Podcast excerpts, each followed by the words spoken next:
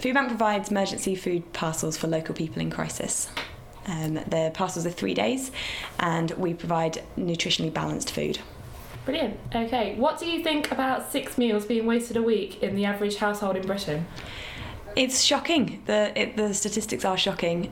We actually have seen things like this down at the Foodbank. We've met people who've really struggled to manage the portions, the sizes that they've had, and we've had people come back to us say their parcels haven't lasted. And actually, as a result of that, we have provided some basic guidelines for things like rice and pasta portions. A really common thing we get fed back to us that say, "I just cooked too much. I don't really know how much it is, and so I threw it away." And so we've done our best to try and tackle that.